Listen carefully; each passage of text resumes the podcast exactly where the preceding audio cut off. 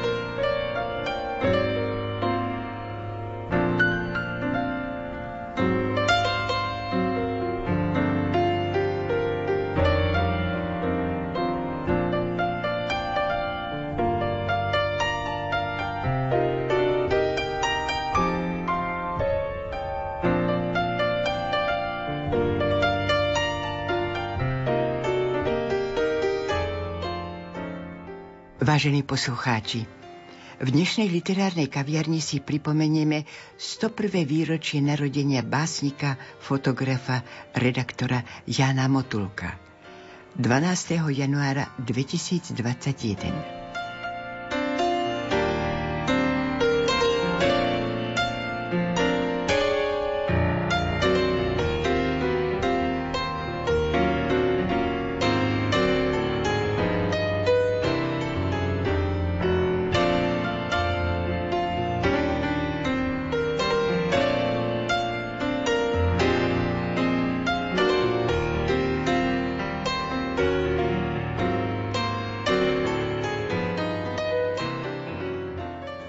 Vítam v štúdiu Rádia Lumen Máriu Gajdošovú Motulkovú. Mária, aké posolstvo, ktorým si sa cítila v rodičovskom dome, by si nám sprostredkovala? Ako deti, boli sme tri sestry, bola som najstaršia, tak všetko som prijímala tak samozrejme, čo bolo doma. Otec chodil do práce, mama bola doma a žili sme v jednoduchosti a v takej nenápadnej láske. Veľa hodnôt som si uvedomila, ktoré sa preniesli do môjho života. Až časom, keď je človek postavený pred svoj vlastný život a musí sa rozhodovať, tak vtedy zistí, čo prebral, čo dostal a čo je hlboko zakorenené v jeho byti. A to, čo sa dá jednoducho definovať, čo som si odniesla z rodičovského domu, bolo dodržiavanie morálnych princípov desatora. Toho základného, čo máme vpísané v srdci, čo je pre každého samozrejme, pokiaľ nie je veľmi skúšaný životom, alebo práve vtedy, keď je skúšaný životom, tak sa to zhodnocuje. A od otca a mami som sa učila úprimnosti, priamosti, čestnosti. Otec veľmi trval na dodržaní slova, keď niečo sa slúbilo alebo niečo bolo tra- treba vrátiť, aby sa to dodržalo. Zásadovosť, ale s láskou.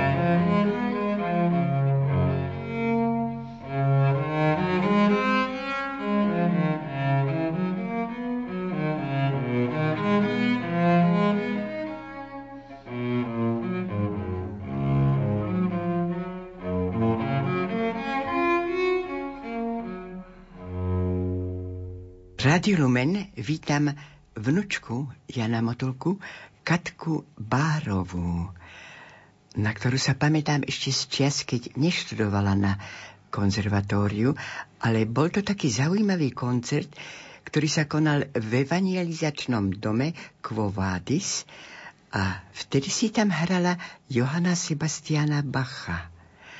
To bolo moje prvé stretnutie s nádejnou violončelistkou. A často sme sa potom videli a stretávali v byte u Motulkovcov na Kapitulskej dva. Bývala si tam často, pravda? Áno, máte pravdu. Ja som vlastne ešte pred nástupom na konzervatórium chodívala pravidelne na hodiny k pánovi profesorovi Filipovičovi do Bratislavy a tak som každý druhý víkend trávila u starých rodičov a potom vlastne ako nastala taká pre mňa zmena, že celý ten presun z malého mesta, lebo som sa narodila v Spišskej Novej Vsi a prišla som do Bratislavy a všetko to bola taká, taká novosť pre mňa, ale ten byt na Kapitulskej a starí rodičia pre mňa to vždycky bola taká oáza toho domova, takej tej, toho prijatia, pokoja, lásky, kde som vlastne sa rada uh, uchyľovala, keď to bolo treba. Aj často som tam chodila cvičiť a tešila som sa, že som tam mohla byť. Uh, starého otca som vnímala ako takého introverta, takého hlbavého, premýšľavého. Babička bola také srdce energické rodiny a tak bol to také, sa tak vzájomne doplňali. A, a hoci starý otec bol častokrát taký ten v kresle sám, čítal si. Občas som ho tak zlákala na rozhovor a mi tak vravel, že, že to najdôležitejšie, že človek je tu na to, aby sa pýtal. A, lebo keď sa človek nepýta, tak sa nič nedozvie, ale že to je ešte horšie, že keď sa pýta a nikto mu neodpovie, tak už je to zle. Takže to som sa tešila, keď mi tak rozprával. Aj si pamätám taký jeden rozhovor, kde mi hovoril, že strašne rád sa tak vlastne zahlbuje do starého nového zákona a porovnáva veci a, a, a to bol pre mňa taký odkaz, že vlastne, že stále treba premýšľať a hľadať súvislosti. A to sa mi tak páčilo, som si tak zapamätala. Vypočujte si v interpretácii Katky Bárovej Preludium Johana Sebastiana Bacha G-dur suita. Thank you.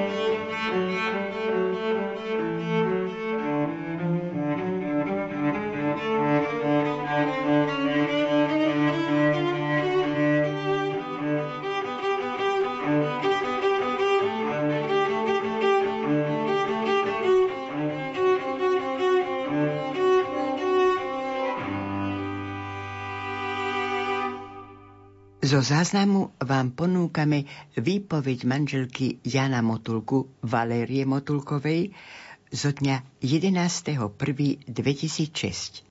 Valéria v roku devätnásťstoštyridsaťšesť vás sobášil básnik Ján Haranta v Spišskej Novej Vsi. A ty, Valéria Jindová, nádejná poetka, si pohodila svoju básnickú líru do kúta. A začala si sa viacej venovať rodine, viac si sa venovala výtvarnému umeniu. Ale ako si ty reagovala na prvú básnickú zbierku Jána Motulku, na jeho blížence? To ste vtedy len spolu chodili, predpokladám, lebo tá vyšla v roku devätnásťstoštyridsaťštyri. Ako si na ňu reagovala? Vedela som, že verše, ktoré tam boli, mnohé patrili vlastne tomu vzťahu, tomu približovaniu sa. A nejaké chodenie nebolo v našom prípade. My sme sa poznali iba cez papier, teda cez napísané, a nevideli sme sa. Dlho sme sa vôbec nevedeli, kto rozpráva jeden s druhým. A tie listy máš odložené? Mám odložené skôr to, čo písal môj, teda už teraz manžela, vtedy nie ešte, na Talianskom fronte bol, a všetky tie jeho strasti, ktoré tam boli, denne písal a vkladal ma do toho. A to mám, ale ani to, myslím si, že už netreba sa k tomu vracať. Myslím si, že vôbec ma nebolí, že som sa nerealizovala, ako by sa to dalo povedať. Myslím si, že vôbec by to nebolo múdre. Pretože všetko to, čo človek, skúsenosti, ktoré človek rokami nadobudol, sú také, že práve tie diktujú, že nechať to tak, že to nehrá úlohu. Bol mi od Božieho začiatku, ja som si totiž overovala tak, že či sa rozhodnúť pre neho, pretože sme začali iba písomne sa jeden rozprávať s druhým, že som sa pýtala Silana, pýtala som sa Šprinca a obidvaja povedali, to je básnik. Áno. A teraz poviem hlúposť korunovanú. Dala som aj strýkovi, učiteľovi, mnohoročnému a dobrému učiteľovi, ukázala som rukopis. A on mi tak hanlivo povedal na to, že ako keby mucha sa prechádzala po tom papieri. No a ja som si uvedomovala, že on to teda odsunul. Ale overila som sa, overujem u Silana a, a ten mi to povedal tak a ostalo to na tom. Pretože aj v básne Jankove sa počase stali oveľa zreteľnejšie a dotýkali sa bolesti života celého, všetkých nás. Takže som si uvedala, že on to povie ďaleko lepšie, než ja môžem tam vysúkať nejaké slzičku alebo dve.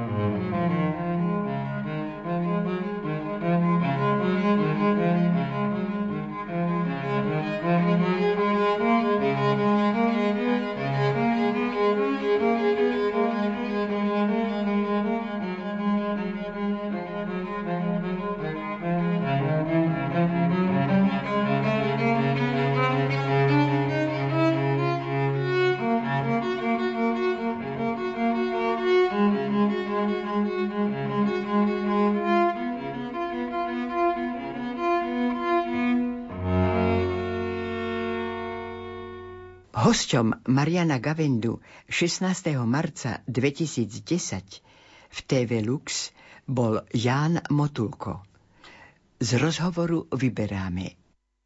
Ako vy vnímate tento prvok tej neustálej mladosti bez nejakého domýšľania si, ktorú aspoň keď som si listoval, prechádzal vaše básne, tak z nich taká tá svieža mladosť vyžaruje? neviem to vysvetliť, ale možno je dačo v tom, že sa usilujem žiť akoby v pokoji. Bez väčších trápení, tie podľa možnosti, keď sa zaobchádzam, a nevyhľadávam konflikty.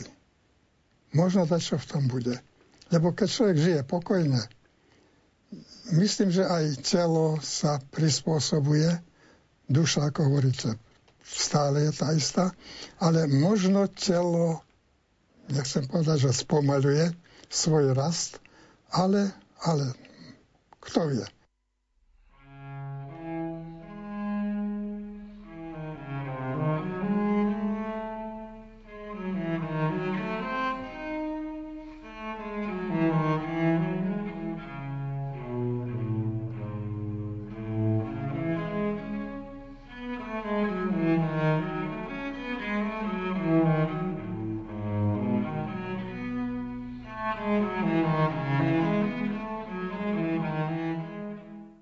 siedmeho septembra dvetisíctrinásť napoludne vo veku deväťdesiattri rokov odovzdal svoju dušu pánovi básnik katolíckej moderny, redaktor, fotograf Ján Motulko pred sviatkom narodenia Panny Márie.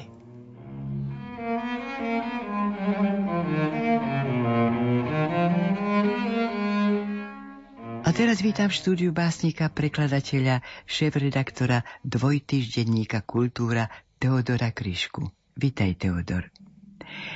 Som veľmi rada, že v pätnástom čísle tvojej Kultúry vyšla nielen tvoja spomienka na Jána Motulku, ale i báseň venovaná Jánovi Motulkovi.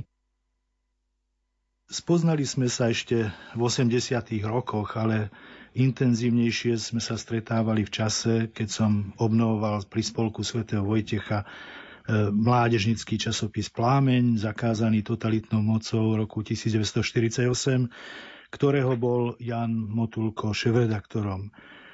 Práve tam publikoval básne mnohých autorov, ktorých mená sa až neskôr stali hviezdne. Potom sme sa okrem osobných stretnutí s básnikovom byte na jednej z najkrajších a najfotogenickejších ulic Bratislavy Kapitulskej vydávali mnohé roky na recitačnej súťaži v Kátlovciach venovanej pamiatke básnika Pala Ušáka Olivu. Ján Motulko bol básnik vnútorného ticha. Nemal rád len rozhovory, skôr počúval druhých a iba zavše ponúkol do rozhovoru poznámku. Jeho slová však bývali presné ako šľahnutie bičom, no múdre a láskavé, aj keď niekedy nie bez irónie. Kultúru si kupoval od prvého čísla a čítaval od prvého riadka po posledný. A keď mu už ozaj ubúdalo síl, všetky ročníky, ktoré si nazhromaždil, daroval spoločnosti Ježišovej do ich seniorátu v Ivanke pri Dunaji. Aj keď rád deklaroval, že nepatrí nikam do nejakej skupiny, bol a zostáva na výsosť katolíckym básnikom. Celá jeho tvorba je pretknutá láskou k Bohu a cirkvi, nádejou i obavami o osud tohto sveta. Varí najfundamentálnejšieho dielo je básnická skladba Čas Herodes, venovaná Andrejovi Žarnovovi, ktorou odsúdil komunistický diktát. Napísal ju na konci júla a začiatkom augusta ešte roku devätnásťstoštyridsaťosem. Bola to hraničia čiara Rubikón jeho básnického svedomia, ktoré neprekročil ako jeho básnickí odchovanci z Plameňa Mihálik alebo Válek. Táto skladba sa samozrejme stretla s tichým odmietaním aj po páde totality, hoci sa po dvoch samizdatoch predsa len dočkala vydania a hneď dvakrát, v origináli aj v preklade do češtiny od docenta Martina Kučeru. Teodor Kryška, Pútnik. Diaľka sa míňa, zarovno však s cestou ubúda síly, ako priadze z klbka. Pod mostom vstáva vždy tak pred pol šiestou bezdomovec. S ním stáva jeho trúbka. Nevie hrať, len si ústa nasliní a k perám prikladá starý náustok a fúka. Tu jeho hudbu po taktoch si zbieram, podobne ako potok, les a lúka. Nezaznie tón, no nad obzorom svitne slnko akoby strúbky vyfúknuté. A z vajíčka, čo volalo sa prítmie, liahne sa vták a berie na perute prach poľnej cesty, čo mi odňal síly, ten rodný prach, tie rozomleté kosti, neznámych blížnych, ktorí tiež tak pili, únavu sputovania do sítosti. Na konci cesty, kde sa iba začne skutočná púť, už večne trvajúca, ústaté slnko ovlaží si v mračne sluchy a pútnik nájde pokoj srdca. A rybníky si prelievajú vodu, vždy z dlane do dlane, to zrkadlenie Boha. A trsť je opak čiarového kódu, počiarkne zem, kam stúpi jeho noha.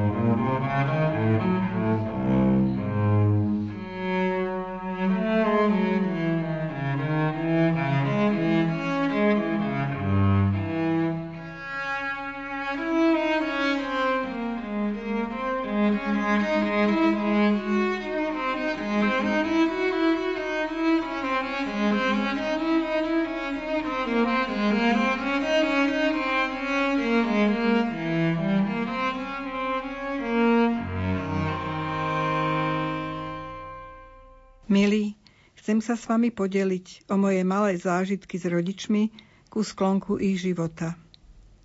Takto si spomína moja sestra Zuzka z Prahy. Pokračujem. Po štúdiách na Hamu som ostala bývať v Prahe a k rodičom som sa s rodinou dostávala iba párkrát do roka. S ich pribúdajúcim vekom som ich začala navštevovať častejšie. Mala som možnosť pozorovať ich duchovný rozkvet a žasnúť, ako sa stále pretavujú na ušľachtilejšie bytosti. Zaujala ma najmä zmena u nášho otca, Jánka Motulku, ktorého sme oslovovali Ocul. Bol bytostne múdrym človekom, ktorý nič nerobil unáhlene alebo bez rozmyslu. Teraz viem, že neustálym čítaním svätého písma sa vo svojom živote aj riadil. Nepamätám si, že by niekedy niekoho ohováral, alebo rozširoval akékoľvek zbytočné reči alebo informácie. Mal na pamäti, že v písme stojí, že z každého nášho vypovedaného slova budeme skladať účty a tým sa aj príkladne riadil. Ešte ako malej cerke sa mi takéto správanie zdalo strohé a citovo mi bola bližšia mimoriadne srdečná a spontánna mama. Ale Oculova veta ešte nikdy mi neublížilo to, čo som nepovedal, mi utkvela v pamäti a pomohla v mnohých situáciách života. Nútila ma hľadať múdrosť, ktorú nám chcel dať do vienka. Možno aj preto bolo pre mňa balzamom pre dušu, keď v posledných mesiacoch života začal rozprávať zážitky z mladosti, o ktorých sme nikdy nepočuli.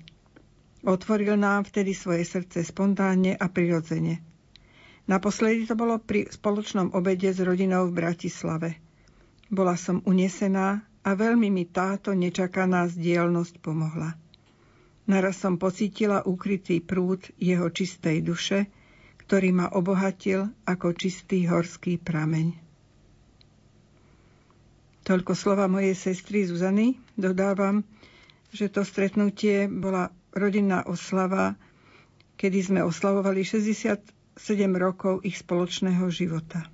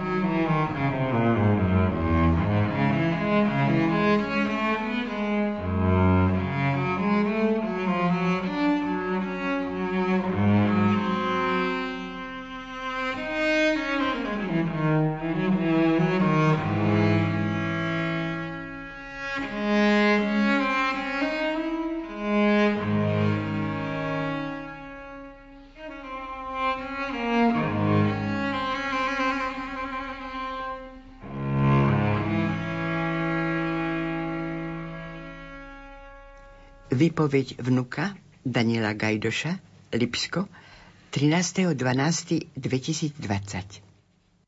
Na mojich starých rodičov spomínam len v dobrom. Vybavujem si pri každom našom stretnutí ich srdečné a láskyplné uvítanie.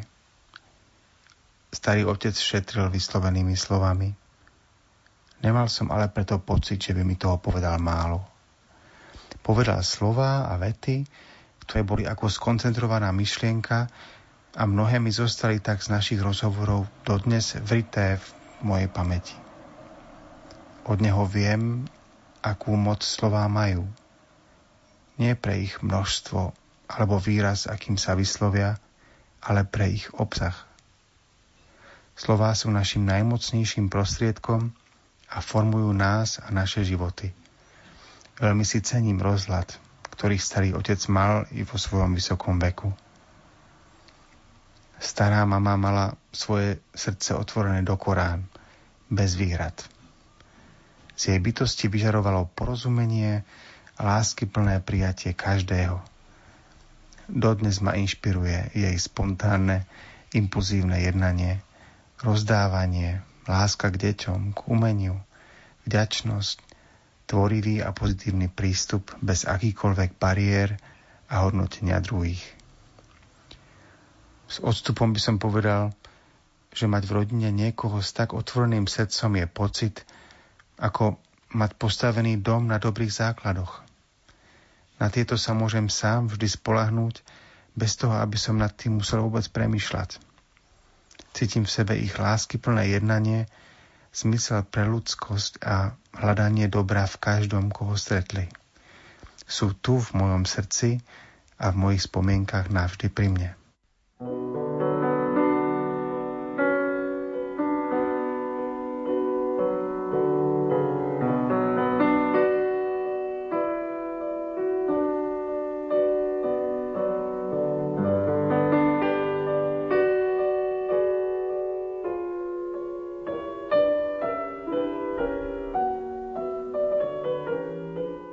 V dnešnej literárnej kaviarni sme si pripomínali stoprvé výročie narodenia básnika, fotografa, redaktora Jána Motulka. Na relácii spolupracovali Mária Gajdošová Motulková, Katka Bárová, Diana Rauchová, Matúš Brila a lúči sa s vami Hilda Michalíková.